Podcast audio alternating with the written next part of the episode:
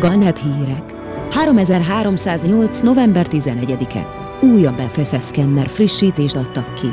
Pilot Federation felhívás.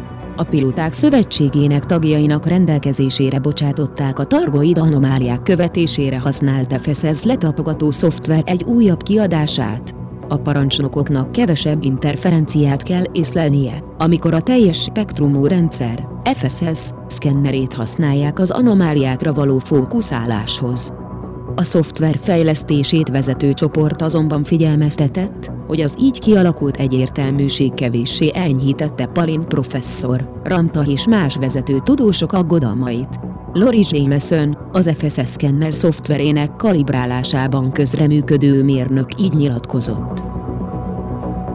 Elégedettek vagyunk a frissítéssel, és örömmel osztjuk meg azt a parancsnokokkal, akik a kóbor jelforrásokat kutatóintézmények által használt adatok nagy részét szolgáltatták.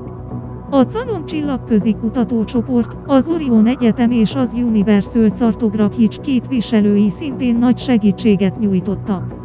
Csak azt kívánom, bár csak az eredmények ígéretesebb képet generálnának. Megértem a békefelhívásokat, amelyekből egyre többet hallunk. De a visszajelzésekből ítélve, amiket ezek a jelek kibocsátanak, ezek nos, igyekszem nem erőltetni a véleményemet másokra. Arra kérem a parancsnokokat, hogy nézzék meg maguk az FSS szkennerrel.